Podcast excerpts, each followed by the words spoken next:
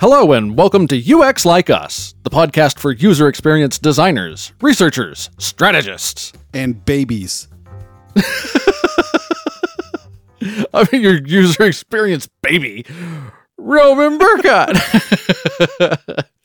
Joining me as always is Larry King. Larry, how are you? I'm good. I just feel like you know the podcast is for all levels of UX, whether you're a UX baby or a UX octogenarian.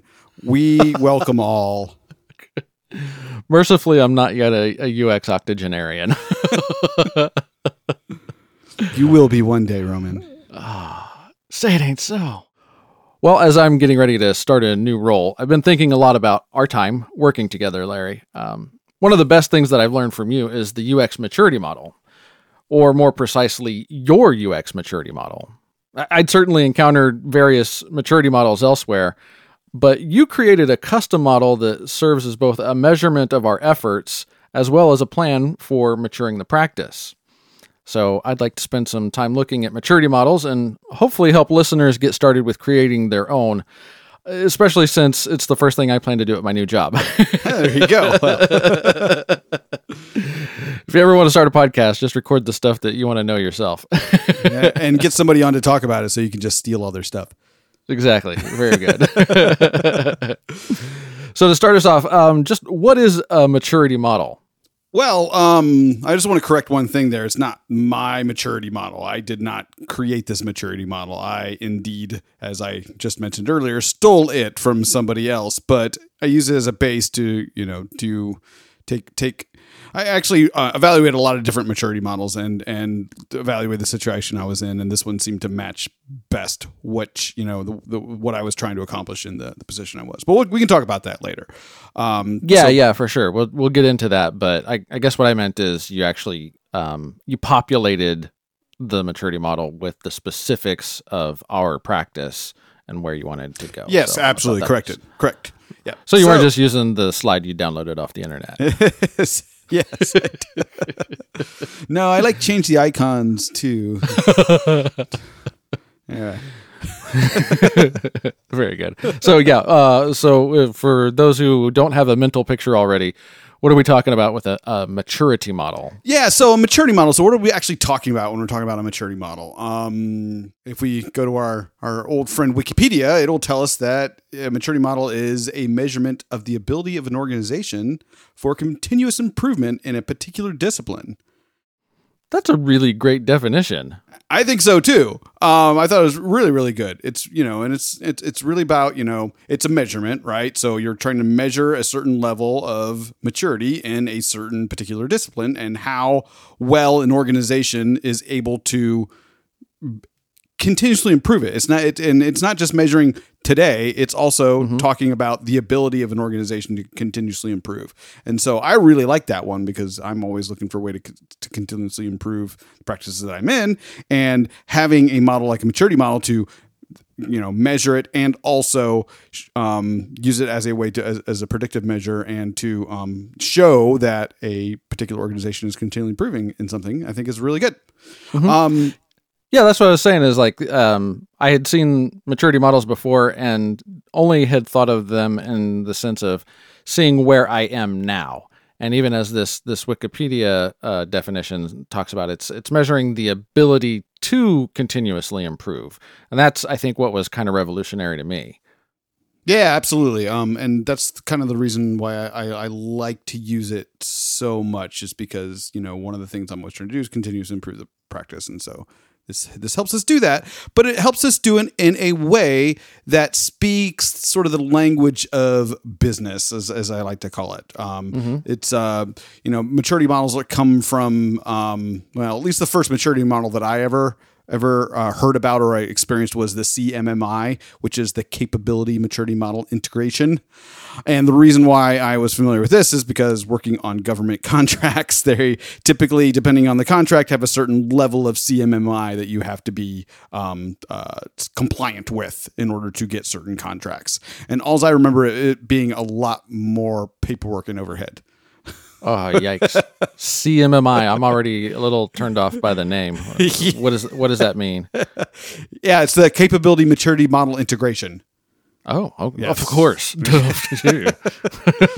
Great, and, and again, it's used by DoD, U.S. government contractors. You know, it's it's it's something the federal government uses to measure the maturity of an organization that they're using for contracting, um, and um, and they use it. It's used as a guide for general proc- process improvement across projects, divisions, or entire organizations. And I think they have something that's specific to software development um, um, projects as well.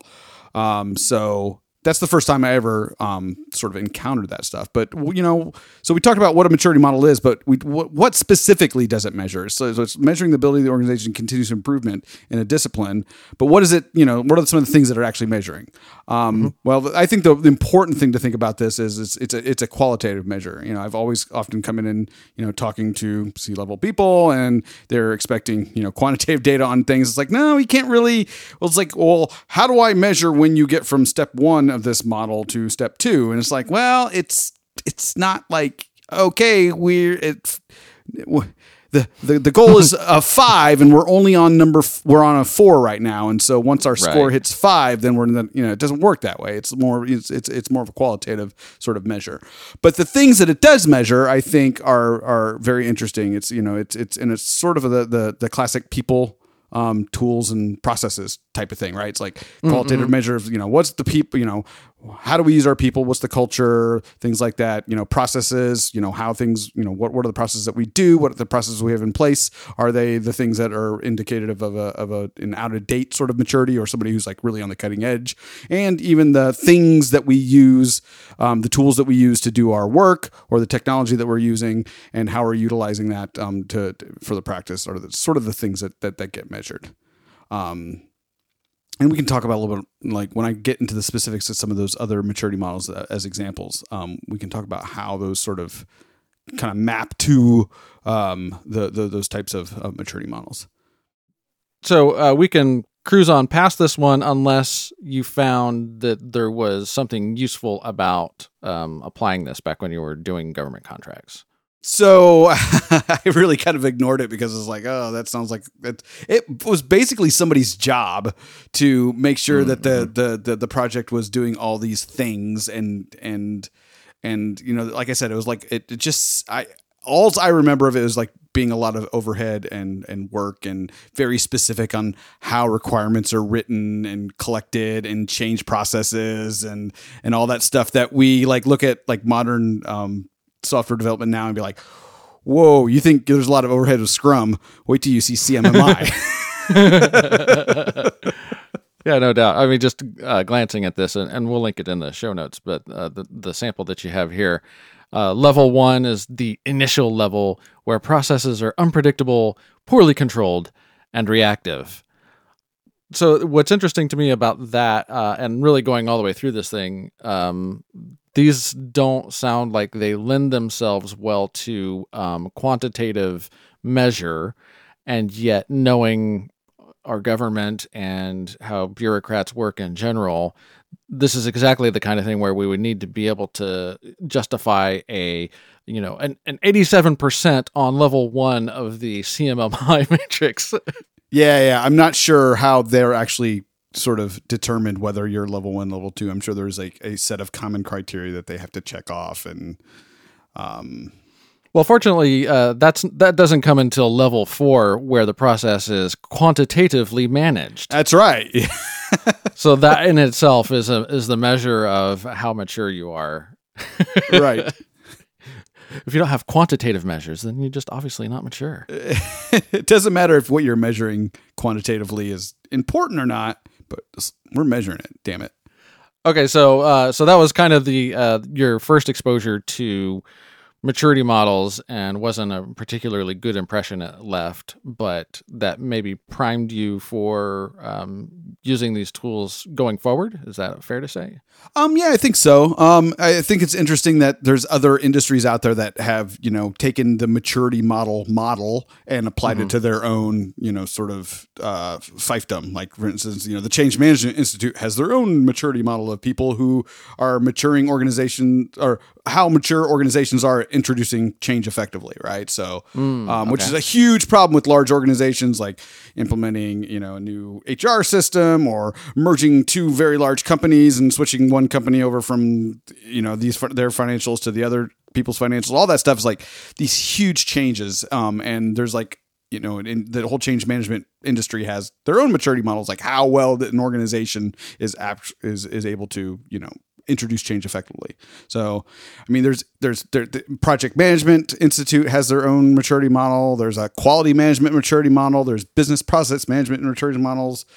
IT has a bunch of maturity models, including a DevOps maturity model, and and then I even discovered that there's a SharePoint maturity model.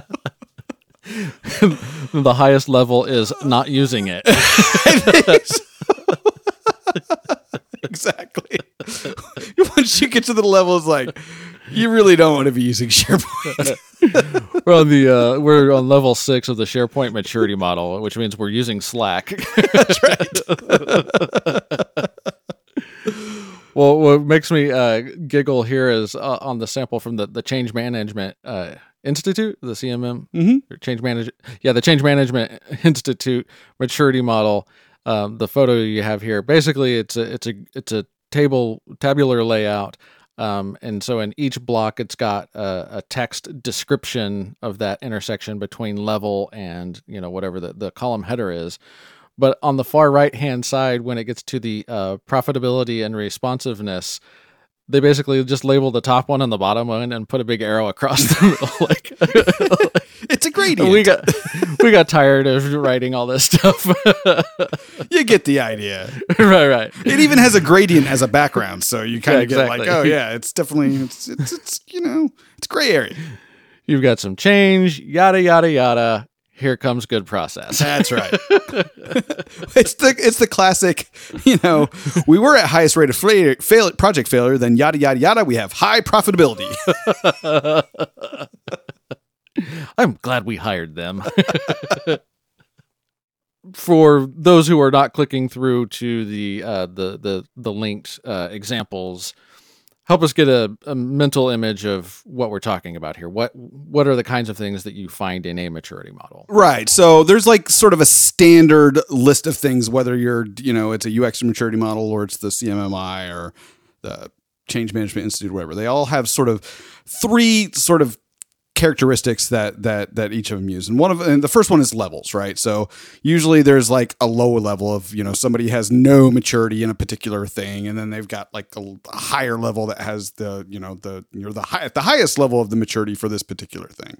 And so and sometimes they use like stages like they'll say stage one stage two stage three um, especially like uh, some of the ones like like the the Nielsen Norman group has a UX um, maturity model that has like eight different stages, and so they call them stages because there's a bunch of them. Um, but um, and and sometimes those stages may be you know sort of named to give you an idea of what it means to be at, at that level at a high at a, at a sort of you know ten thousand foot level.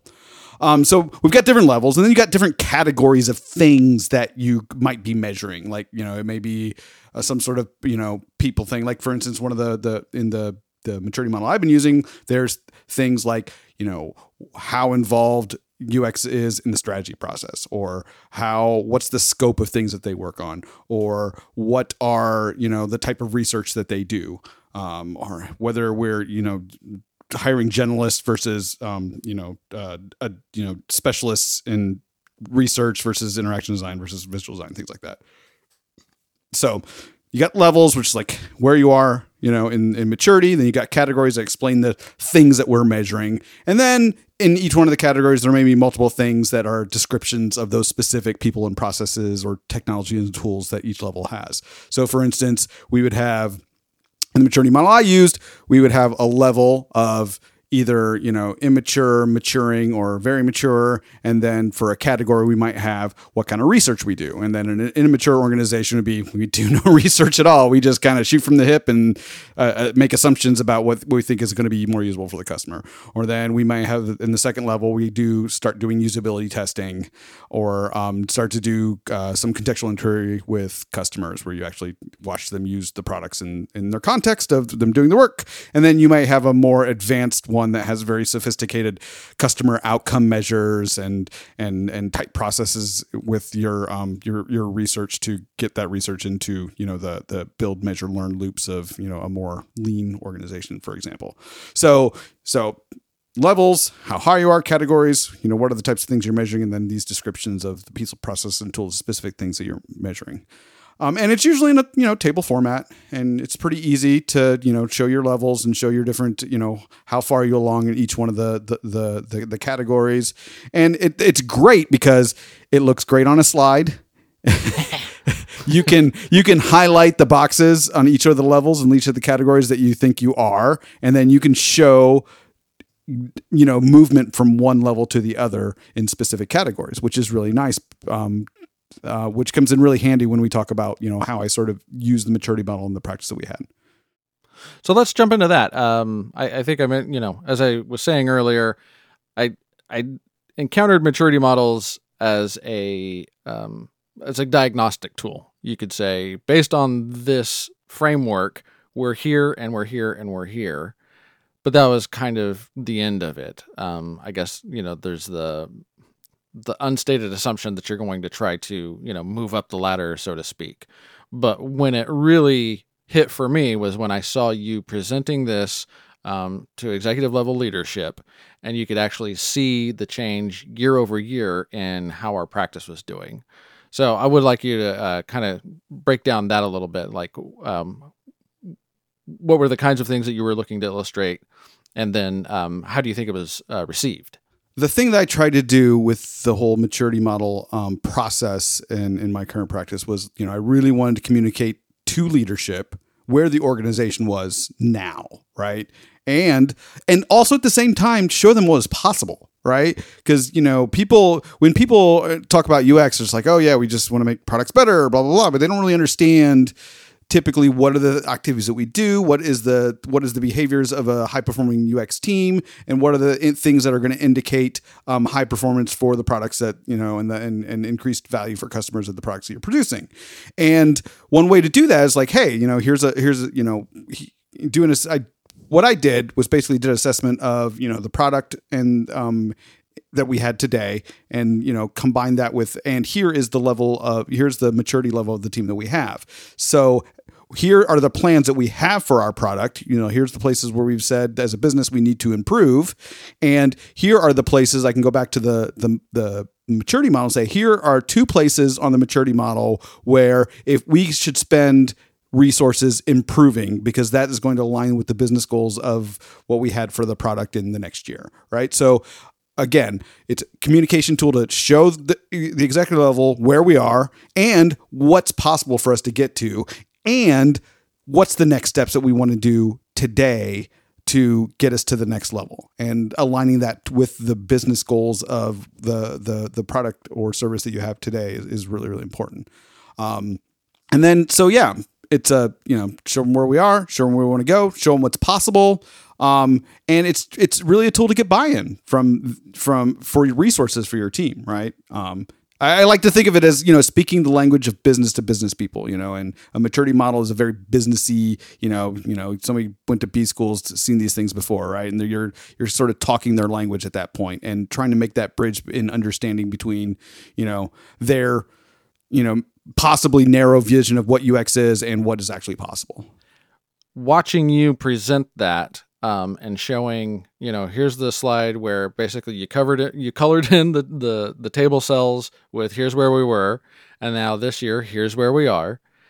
And uh, what I really liked about it is that it showed the uneven progress of different categories, which there's nothing wrong with that. Uh, you know, was, I think one of them was like people. So now we have uh, enough people and they're all working as generalists. So, like, the next block would be to move people into specialized roles. So, that would be you know advancing our, our maturity.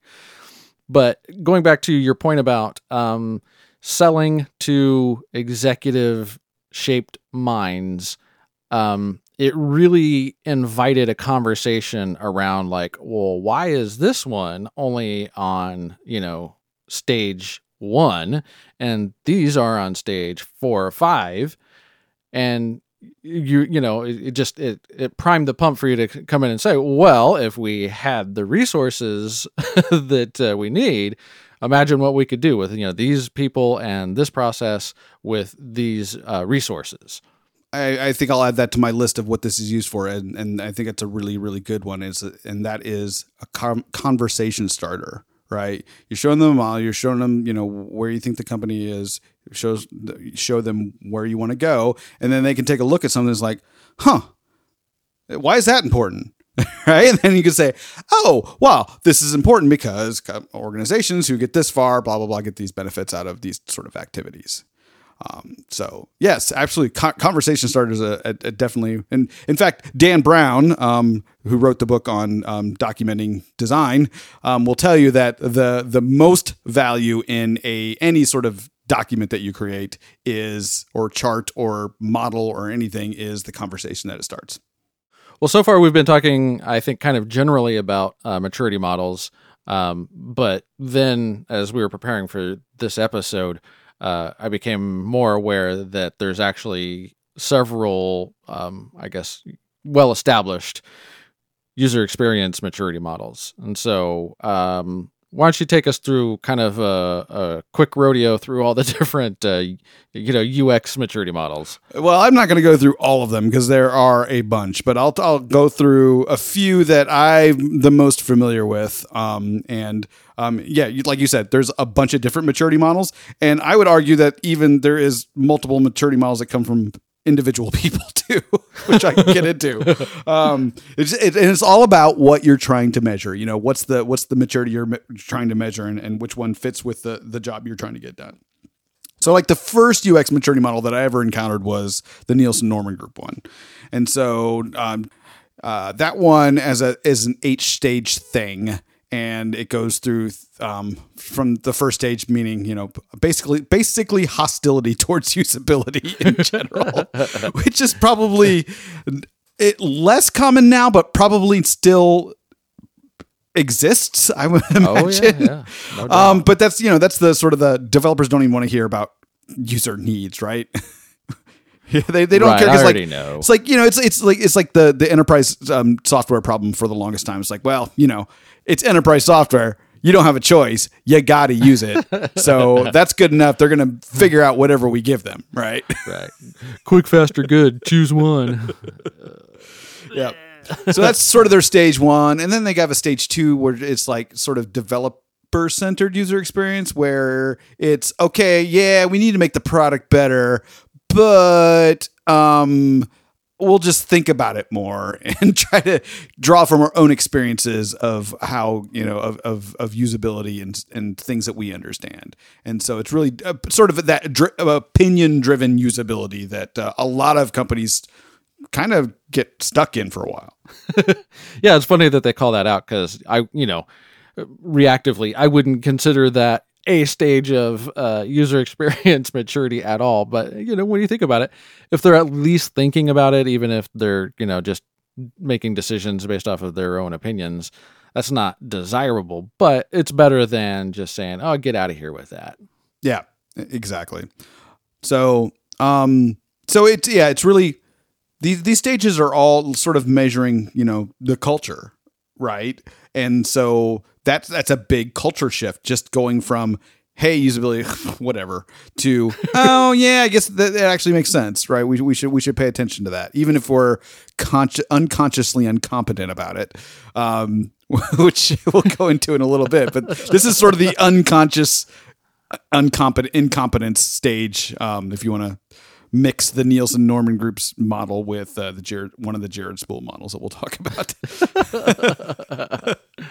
Very good. so then, you know, the Nielsen thing goes on to stage three, which is sort of what they call skunkworks user experience, where this is um, where you first get people actually doing some user, you know, some solid um, user centered design uh, methods. Um, but it may not necessarily be sort of sanctioned by anybody. Um, so it's one of those things where it's like, people, hey, this is really important and I want to try this out and, and do it. And so um, it's the first time that people actually like, you know, actually watch a user use a piece of software or actually have a conversation where we're trying to you know really just drill into needs and not just ask people what they want right? Um, so it's still not official. People don't have titles or they don't even have a budget for the team but you know people are starting to do design you know the user-centered design techniques right and then you know he sort of goes on a stage board where you actually have a, a dedicated UX budget. You know, now Woo. they're actually paying for stuff, right? Um, and you have an actual actual team whose you know quote unquote job is the user experience. Um, right now, we could have conversations about whether that's true or not. Um, just because yeah, just, they, just because somebody, there's money there for it doesn't mean somebody's job is to do it. Well, I, I, I it's it's it's interesting because like I just uh, I, somebody put a, had a really eloquent tweet about this um last week that I saw, and it was like um UX is not a team or a specific, you know, set of people, right? UX is the outcomes of a bunch of decisions that an entire organization has made, right? that is the actual user experience.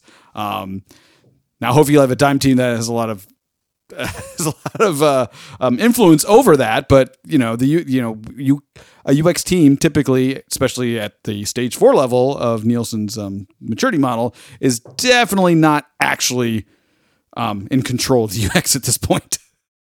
Yeah, I think that's probably where most uh, UX people would just kind of tend to st- think that's stage one, right? Oh, there's people and a budget. Um, when in, in actuality, yeah, it does start well before that, especially for those of us who started before this was a, a known profession. Right.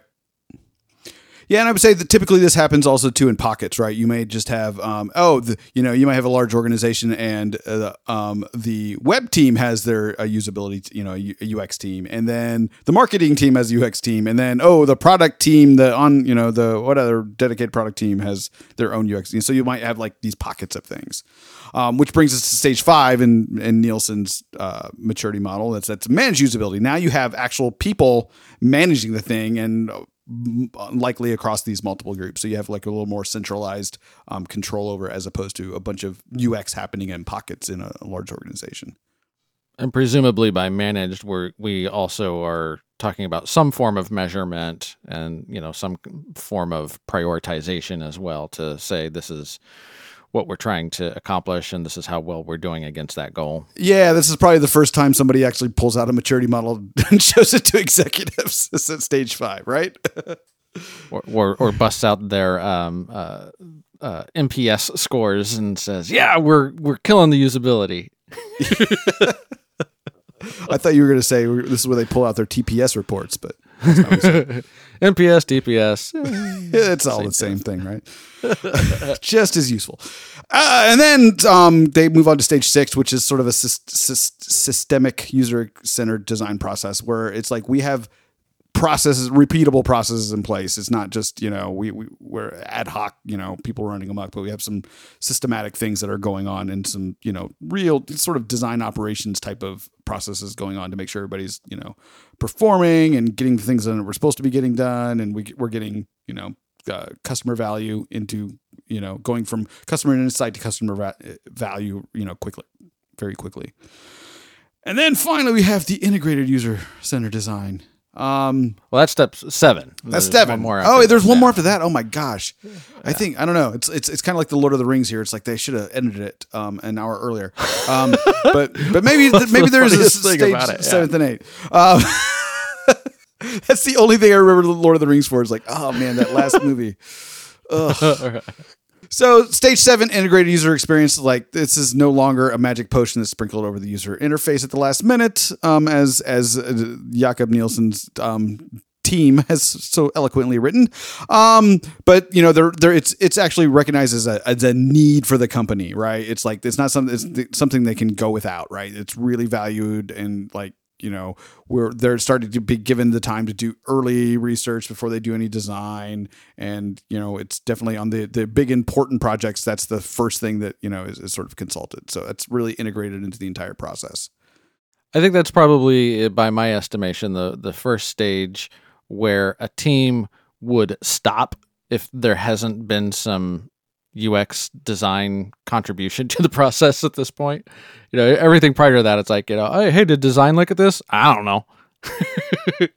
but here it's you know by being integrated into the overall process and, and outcomes of the company this is where you're actually able to say look we don't ship things that haven't been um, run through our user experience process right exactly and that brings us to, to number eight and i think actually i think it makes a lot of sense to have this distinction between seven and eight because in stage eight um, he makes the distinction that um, the data doesn't just you know sort of drive individual projects. It actually determines what types of projects the company funds, right?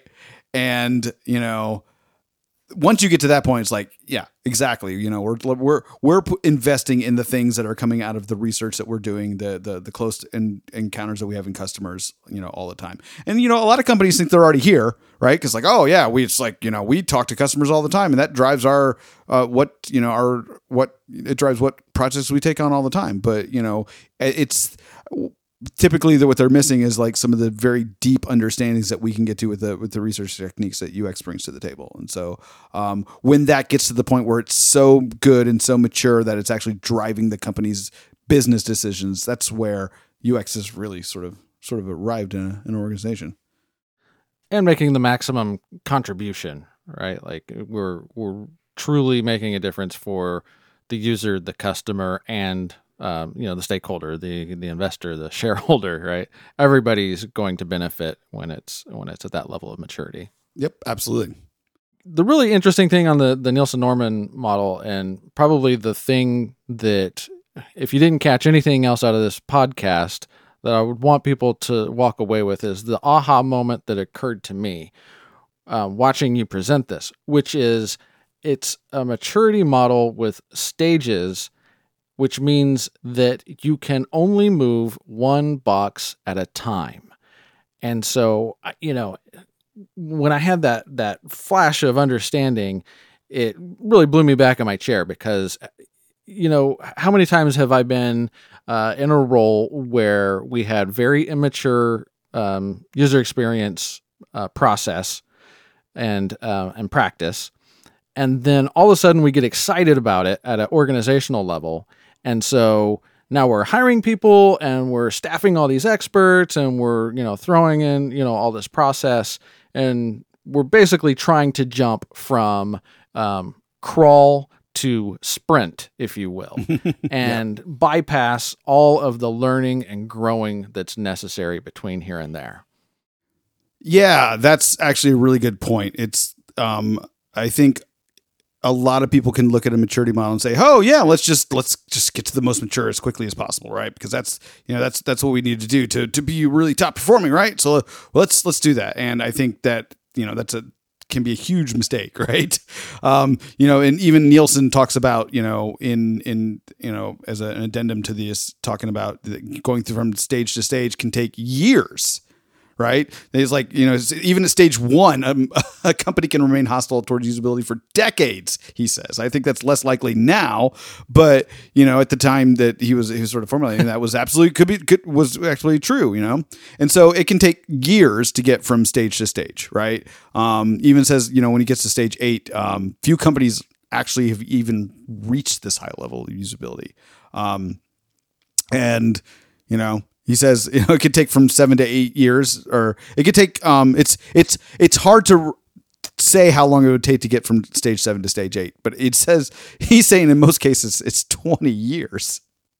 No doubt, no doubt, and I mean, and to me, that's the the really big risk here is that if you uh, as a, a leader uh, in product design, user experience, start trying to jump past these stages and go straight to the most mature, most high end practice ever imagined, then what's most likely going to be the outcome of that is you're going to burn people out, you're going to give them a bad taste, and then that organization is going to be scarred for a long time with the uh, memory of we tried that and it didn't work right? We built a crazy uh, usability test lab with two way mirrors and all this. And we spent about six months making developers come in and watch people fumble with our software.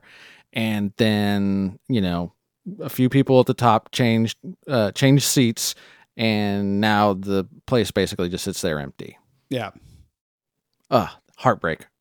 Yeah, I think you need to move through the steps as fast as the culture and business allows, right? Um, because you're just not going to be able to blaze through them because there's there, there's forces in place that are, are going to keep you back. And um, like you said, it's like an organization has to learn the value of this stuff. You know, it's like you it's like getting the the the ability to do a bunch of really advanced you know customer research is um, something you gotta you gotta prove the value to that before you're you know act, that actually becomes the norm, right? And so you have to you know start doing it and then start to show the value, and then uh, a, a, larger group of people will see the value of that, and then maybe you can like you know get some some some uh, uh, network effects of you know other people starting to do that or start to get that into the organization, and then but that you know that that process takes a long time. That it's a lot of soaking in, and then you have to fight against you know people leaving and attrition and organizational changeover and and all that. And you know sometimes that can be an advantage because that can help you know it's like people are coming into the culture that's already established as opposed to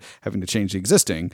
Um, but at the same time it's just it, it just takes a long time to to to to move the needle on things like that which is why I um, focused on hey here's where we are today. Here's two things that I want to move in, in, in the next year or at least start to invest in. And, and fantastic. you know because I would argue that you want to, as a as a really solid practitioner, you want to create true believers rather than you know just a fad, rather than just being the buzzword of your company, the the latest you know thing that's going to go on a, somebody's uh, quarterly you know goals. I, I would argue that what you really want is for the people that you uh, interact with to move on through the rest of their careers as true believers in the value of user experience design and testing. Yeah, absolutely. Um, that's that, and I think that's part of the reason why I think the maturity model is really measuring culture, right? Because it's it's it's it's the it's collective behaviors of an organization, and in order to get them to do new behaviors, you have to start to put in place things that will get them to you know entice them to do those new behaviors, and that's how you move it. And that's not a thing unless you have a you know a very militaristic top down you know command structure and say you will do X Y Z. You know that we we know that doesn't work in knowledge work. Um, so um, you know it's it's really just like about pulling levers to get the behaviors that move you into that and in, into those um into those steps of of higher maturity. So that was a, a pretty detailed walkthrough uh, the Nielsen Norman um, UX maturity model uh, there are others um, who who stands out as being really good. So I want to go into two different people's. Um, I want to go into I want to go into Jared Spool because Jared seems to have like three different ones that I've heard him talk about, um, and I think only one of them he talks of as as as he quote unquote UX maturity model. And it's one of the ones he talked about in the in the 2000s, right? Um, and it's very similar to the the the Nielsen Norman one, or it's like he's got five. It's only five different different stages, but he's got like the dark ages where you know people are just focused on business and technology and aren't considering the user experience at all. Um, you've got stage two, which is spot design, where it's like a design leader starts to you know do some guerrilla stuff and try to um, basically swim against the stream to to to get some you know good UX practices happening.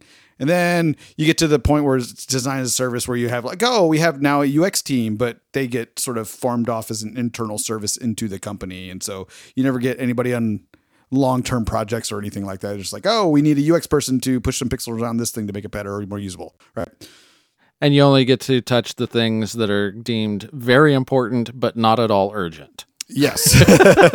that's, that's a key distinction right there. Very important. But if it was urgent, uh, we would not have any time for this. oh, goodness.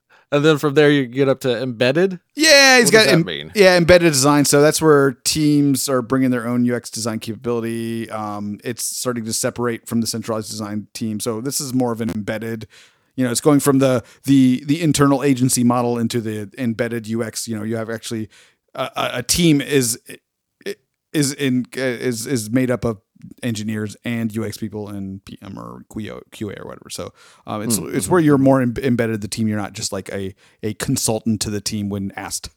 Ah, um, ah, yeah. Okay. And then he's got step five, which is more the infused UX design, where um, UX design is infused into the company, and people that aren't don't have UX designer labels are actually doing user centered design techniques, right? So we've we've gotten to the point where we've taught taught the people that are, you know, making d- decisions about the the product that are affecting the experience, but now they're taking it from a, a user centered design approach as opposed to their ah you know better approach, right?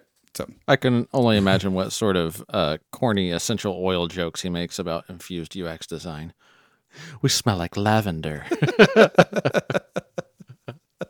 okay, but he has this other model, and yeah, so I've also t- so that's like the the the old one that he's been talking he's had for a few years, and then he's got this new thing he's been talking about recently where and he's called he calls it the conscious competence learning model, and he's something he's taken from from somebody else.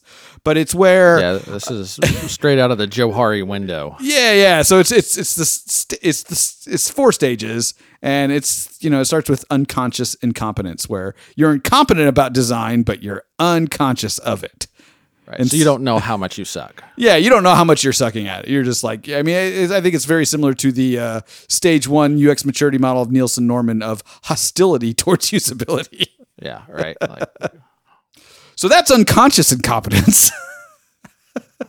and then we get to stage two where he calls it conscious incompetence, where it's like, I know that I'm incompetent about design but at least I know that I am now, right? And and this is the the stage where you actually start to figure out, well, what can I do to to make myself less incompetent because I'm conscious that I am, right? And then he gets to, or and then he gets to the point where you're just like, well, the conscious competence, and this is where the person they've um, sort of um, they're they they they understand what's going on and they're and they're they're competent about it and um so I always think of conscious competence as being in that state where you have to actually think about what you're doing. It's uh, so like somebody playing a musical instrument where they they still have to you know look at their fingers. ah, yes, yes, yes. That that's actually a really good analogy. Right? Yeah. It's like I know that um I'm pretty good, but I have to think about it. Right? Yeah. And mm-hmm, I was like, exactly. okay, I have to I have to actually plan out my activities. Um, and then which brings us to stage four of unconscious competence, where it's like I don't even have to think about it, right? So I've got a good analogy with this one. It's like so I um I, I actually worked in food service for about 10 years. So I was a chef at the end of my that career. And um, because of that, when I'm preparing a dinner at home, a complex dinner with you know d- different things that have different um, different holding um, times, different uh, cooking times, and all that stuff, I don't even think about it. I just start on the thing that I know is going to take the longest, and I don't I don't have to think about it anymore because I've done that so much. I did it for ten years; it's ingrained in my head. Um, same thing with um, like you know playing guitar.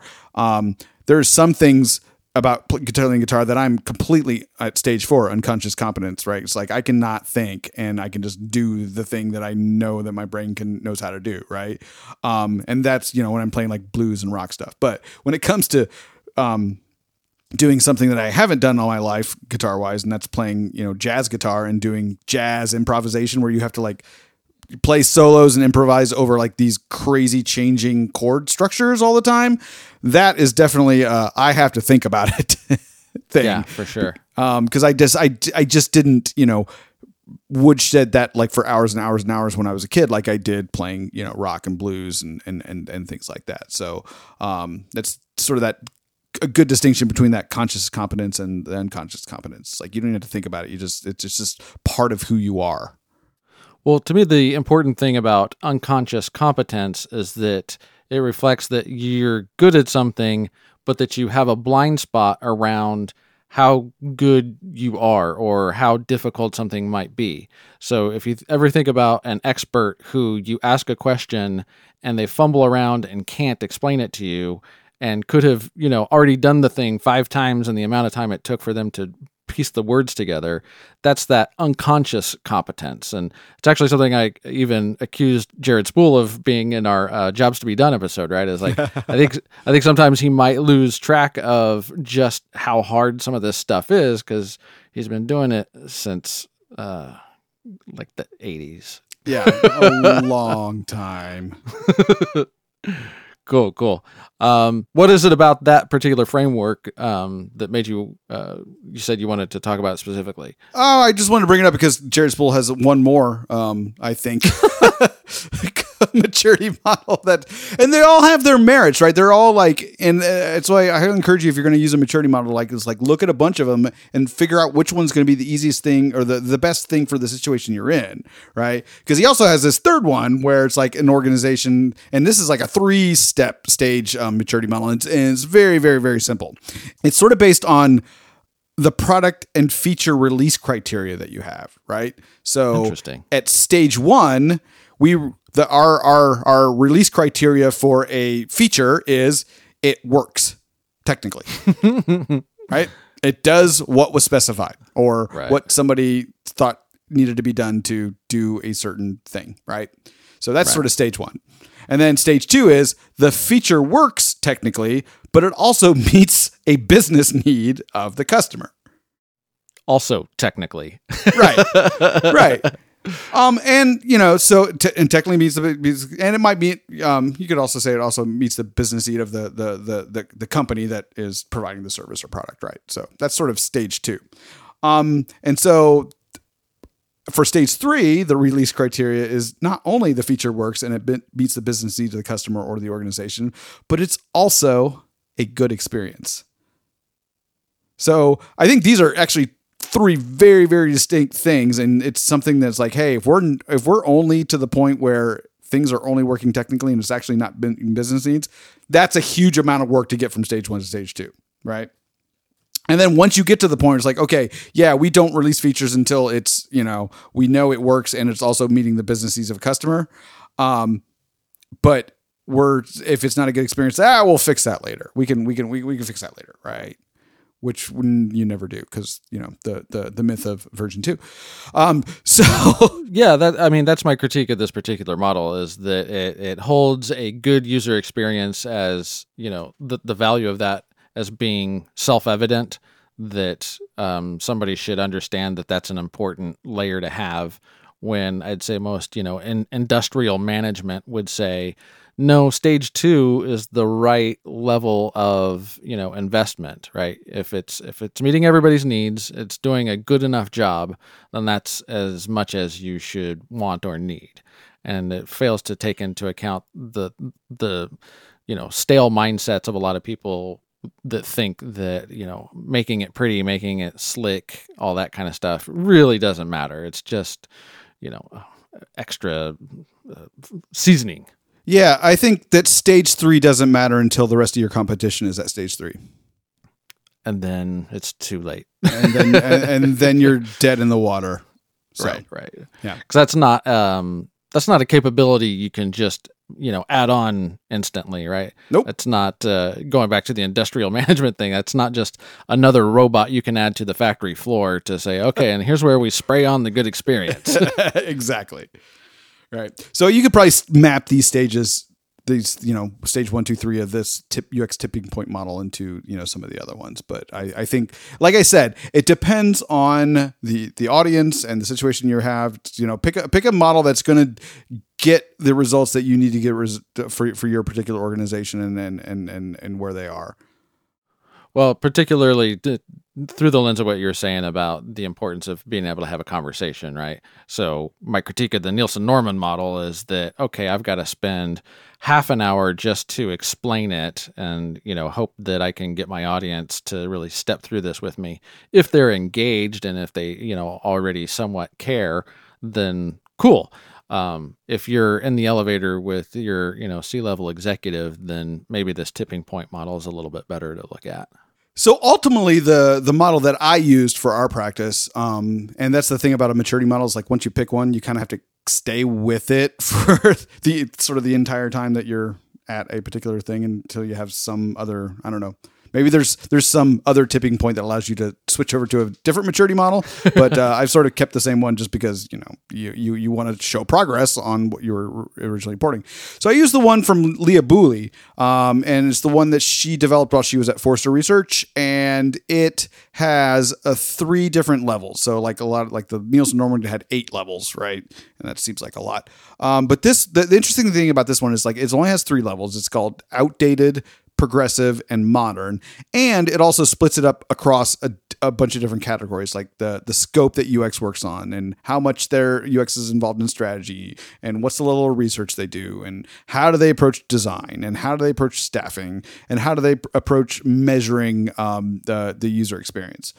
Um, which this one's nice is because like all those other modules seem to be like, oh, you're either at stage one or you're at stage two or you're at stage three or you're at stage four.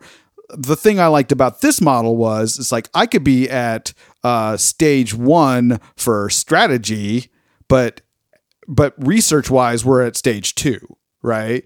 And so the nice thing about this model was it allowed me to say show where we are at different in different categories maturity wise and say, hey, yeah, we're not going to get to the point where you know we're going to get to um, uh, go, go from generalist to um, uh, specialist um, UX. Uh, you know, role wise yet, but Right. we're not doing any user research right now, and we need to push the needle on user research. And so I want to get us from outdated to progressive by the end of this year right and so but we're going to leave the the staffing to generalist even though you know we're going to do more user research um, we just can't you know hire a dedicated researcher at this point so we can so that's why again i like this model because i can like i can have i can be at different stages for different categories and show where we want to move the needle in the next year to reach our business goals for that one so that's why i really like the leah buley one a lot I, I have to agree. I think this is a, a great model. I think it's easy to understand. It calls out some of the most important areas, such as you know scope, strategy, research, design, staffing, measurement. I also like that um, when it comes to adapting it to your own particular practice, you could put in other things that you find matter to your organization or your mission, uh, as the case may be. Um, like I said, when I saw you present uh, your user experience maturity model, um, not only did you just you didn't just take somebody else's model, you took it and adapted it to be specific to our product, specific to our company, specific to our industry. And so I guess that would be the other big thing that I would call out in this discussion is find the model that's going to work for you and for, you know, the goals you have for the model itself. In other words, are you looking for executive buy-in or are you looking to, you know, uh, lay out where you're trying to take your practice? But don't just stick with like the default text that's in the boxes um, update it and make it your own so that people can see that this is very specific to what we're trying to accomplish in our context. Yeah, absolutely. I, I, I 100% agree with that. Um, so I and I think that's probably why I picked the Leah Buley one because it, it had the more it was more flexible, right? Because mm-hmm. like I said, I could I could you know I kind of went with the with the categories that she had, but I could have you know added different categories and it definitely updated the sort of description of what we were trying to accomplish in each one of them. Although they sort of you know clung to the to the original you know spirit of that particular criteria, but you know kind of just made it more relevant to the practice that, that that we were trying to mature at the time.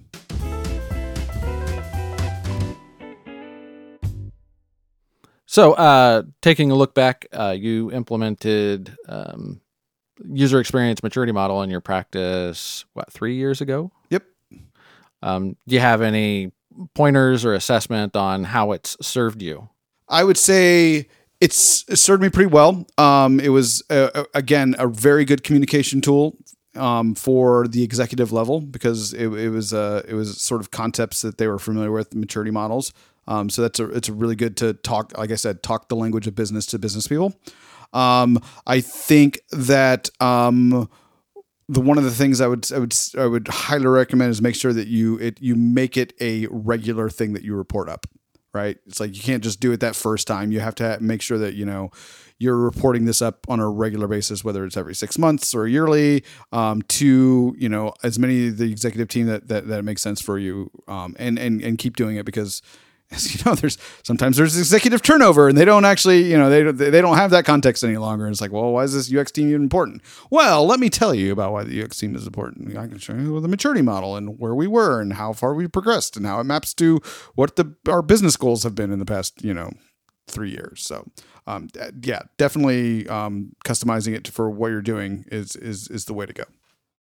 I could see even tying this back to particular accomplishments. So, like when you share out to the organization, here's a video of highlights of users using our software, um, and you know, piggybacking on that with, and by the way, this reflects the culmination of our efforts to mature our uh, research practices. You know, whereas we were just doing you know this particular type of research now we're you know doing a more mature approach um, you know something you can kind of tie back to you know here's here's why our practice is good and effective. Yeah absolutely. So sort of in in summary like what are we using a, a ux maturity model for I, I, like to use it as a, research, a research and assessment tool as the very first thing that you do when you're coming in as a leader into a, a UX organization or a product organization, right? Research and assessment tool. So I can say, here are the things that we actually want to measure that are important, right? And so taking a model, um, you know, doing a bunch of research in your own organization to figure out, you know, how everything, uh, how people work, what, how people work together, what are their processes, what are the tools they use, and then, you know, sort of do that that selection and be able to you know sort of target those those um, those research areas that you're trying to do in those first 90 days that you're at an organization.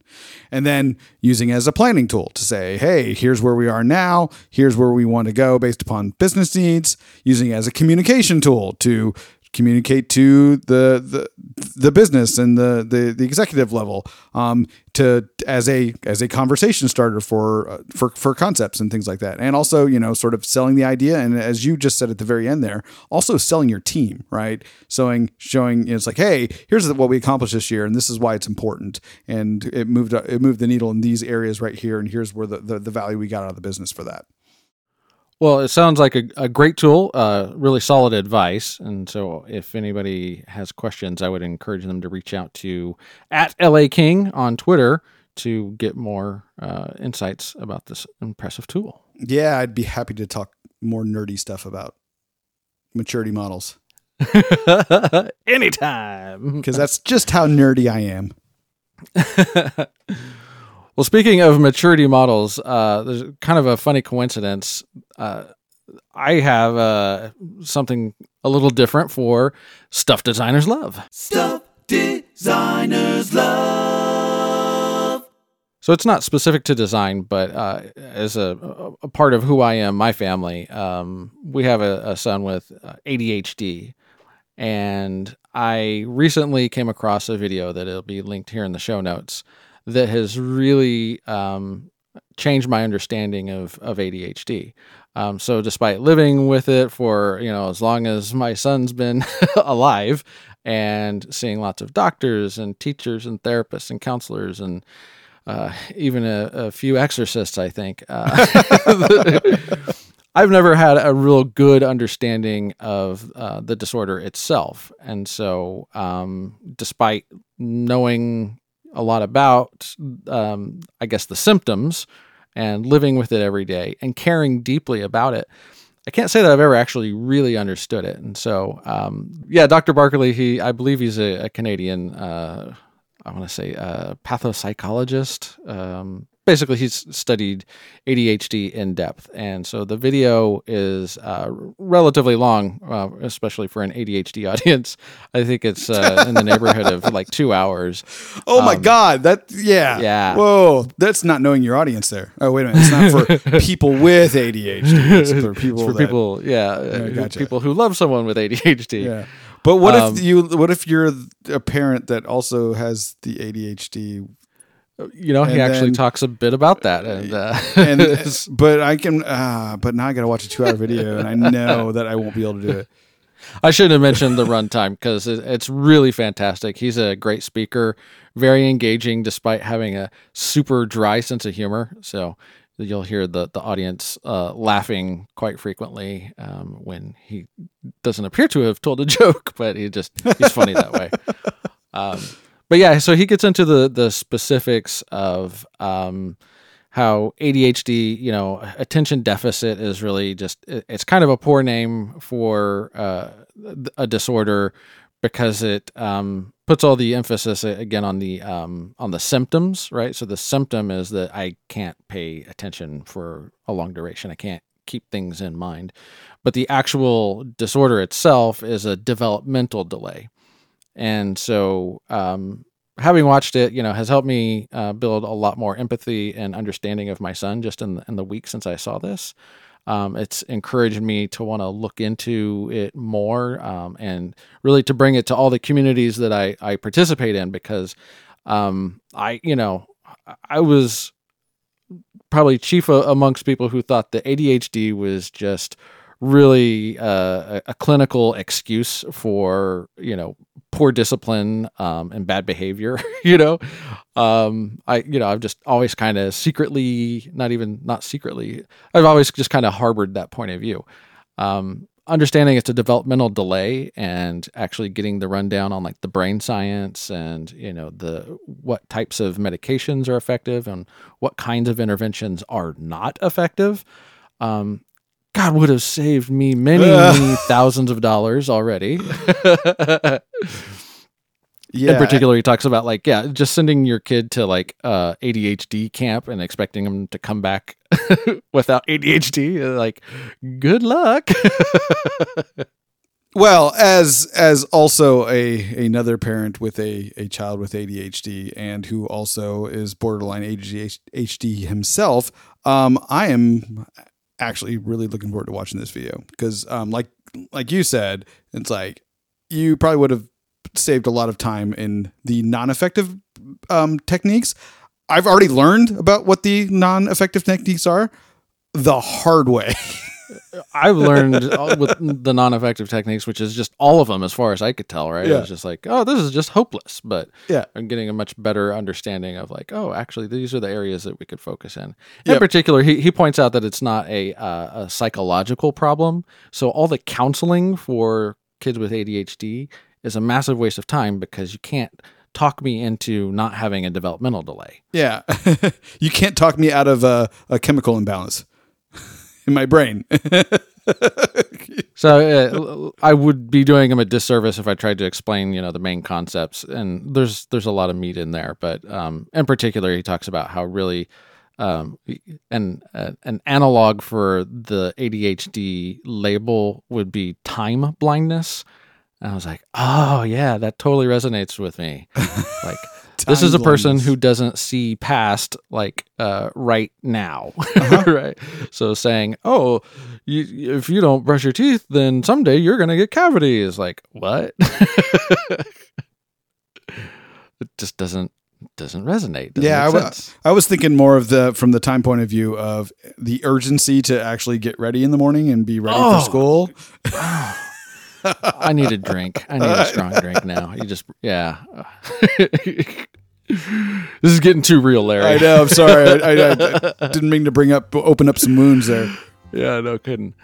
Well, if you found this show useful, usable, and desirable, please share a quick review in iTunes or wherever you listen to podcasts. The reviews help people find the show, and we appreciate your help. And remember that UX Like Us is your podcast. Follow us on Twitter at UX Like Us and let us know who you'd like to have on the show and what you're discussing in your practice. I am LA King, Larry King at, uh, yeah, and Roman Burkhardt is at Stuperman. And thank you for listening to us. All right, where's the wrap? Where is it?